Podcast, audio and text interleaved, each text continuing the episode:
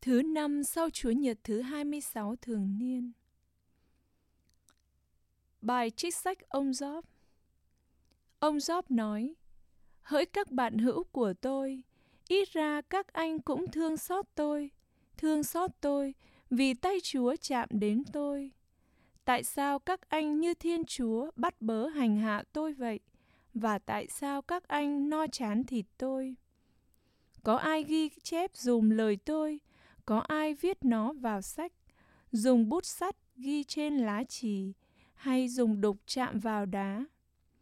Vì tôi biết rằng đấng cứu chuộc tôi hằng sống, và ngày sau hết, tôi sẽ từ bụi đất sống lại.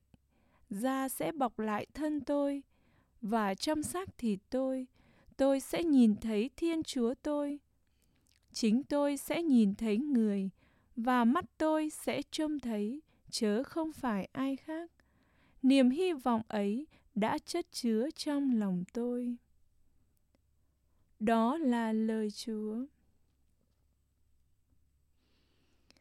Tôi tin rằng tôi sẽ được nhìn xem những ơn lành của Chúa trong cõi nhân sinh. Lạy Chúa, xin nghe tiếng con kêu cầu, xin thương xót và nhận lời con.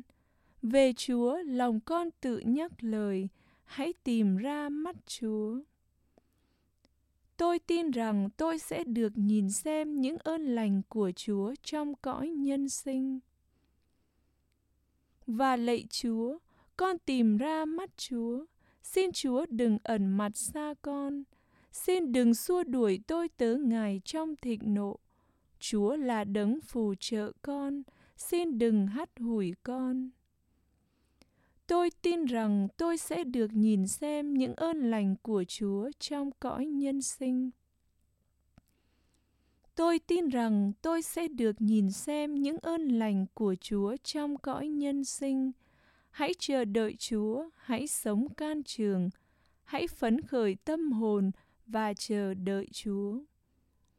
Tôi tin rằng tôi sẽ được nhìn xem những ơn lành của Chúa trong cõi nhân sinh.